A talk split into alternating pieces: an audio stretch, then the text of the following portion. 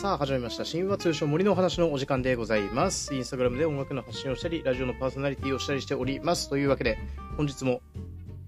深掘るの方をやっていきたいと思うんですけれども、すいません、ちょちょっと配信遅れたかな？多分ギリギリ間に合ってると思うんですけど、あの、ちょっと、私生活、仕事、いろいろ忙しくてですね、ちょっとあの、撮り、撮る時間があんまなくて、朝撮ろうと思ったんですけど、部屋が乾燥してたせいか朝起きたら全く声が出なくて、うわーと思って、何やってんだと思って、部屋の湿度管理ぐらいちゃんとしろよ俺と思ったんですけど、本当申し訳ないです。で、もう加湿器もあるんでね、今炊いてるんですけど、部屋の湿度が今46%なんですよね。みんな何パーぐらいで過ごしてるんですかね僕いつも70ぐらいで過ごしてたんですけど、今ちょっとなんかわかんないですけど、湿度湿度が低くて、まあ季節的なものもあるんだと思うんですけど、ちょっと低いので、ちょっと上げながら、気分も上げながら、湿度も上げながら頑張っていきたいなというふうに思っております。今日の深掘るの曲は、アブソリュートエリアさんで僕が最後に選ぶ人でございます。これね、正直もうちょい温めておきたかった。あのね、先にインスタで、えっ、と、インスタグラムを皆さん見てくださっているとは思うんですけれども、あの、あありがたい話であの3500人超えました。ありがとうございます。あの、本当に急激な伸びを見せましてですね、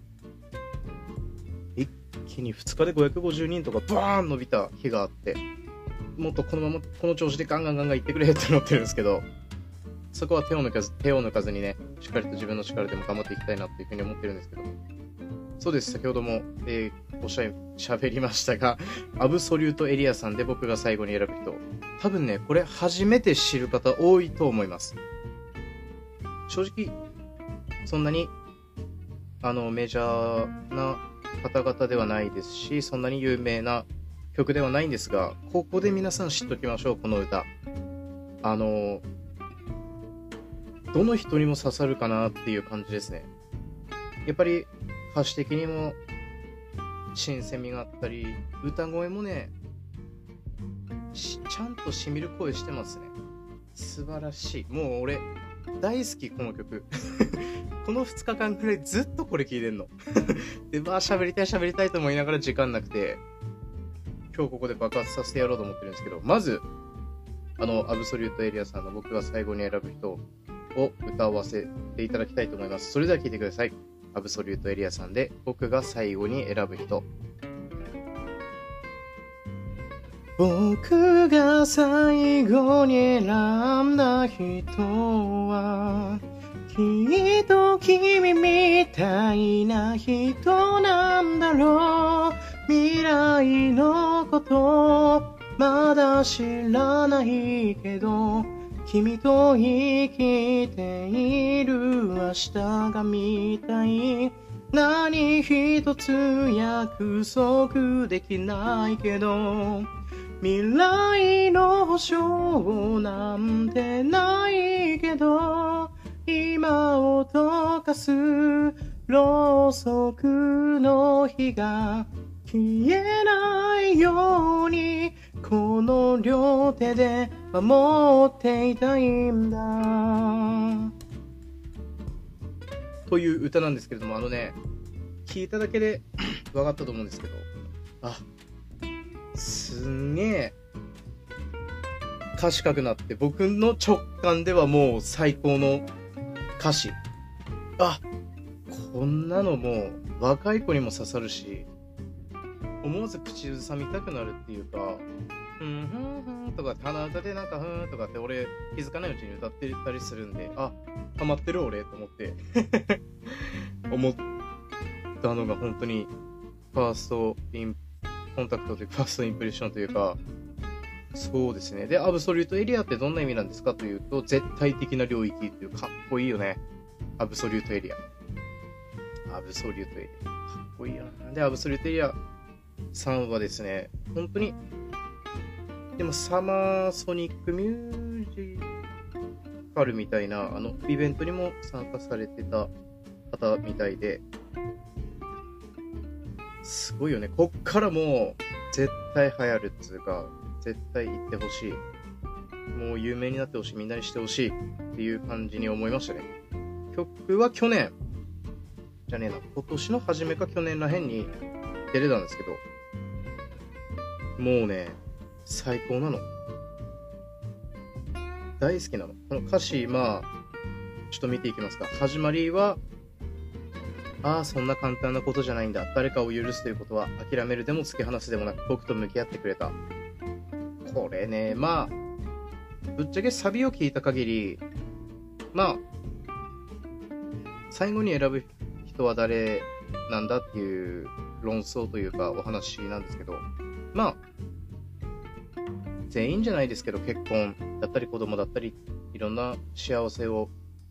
手にしながら生きていくんだけれども、最後に選ぶ人っていうのは君みたいないい人で、ただ君と生きてる明日が見たくてと。何にも約束できないけど、未来の保証なんてないけど、今のこの生活が消えないように守っていきたいんだっていうような、まあ、要約するとこんな感じの歌詞だったり、そういう曲なんですね。で、その中でも冒頭では、そんな簡単じゃないなことじゃないんだ。誰かを許すということは諦めるでも突き放すでもなく向き合うことなんだよって。もうね、この曲ね、ほぼポジティブ。いい。久々にこんなすがすがしいいい曲を聴いた。本当にありがとうって思ってる。もう感謝を伝えたいわ。で、その次が守れなかったものが、今もずっと右手の袖を引くけれど、ごめんね、僕はもう行くと決めたから。まあ、ずっとなんか未練というか後悔というかあったんでしょうけど、僕はもう行くと決めたから。とまあ、守れなかったもの、人それぞれあると思います。いろんなまあ、家族だったり、友達だったり、いろんな守れなかったことっていうのがこれまであったけど、でもごめん、もう僕は次に行くと決めたと。で、僕は君をどれだけ許せるだろう。明日も一緒にいるために。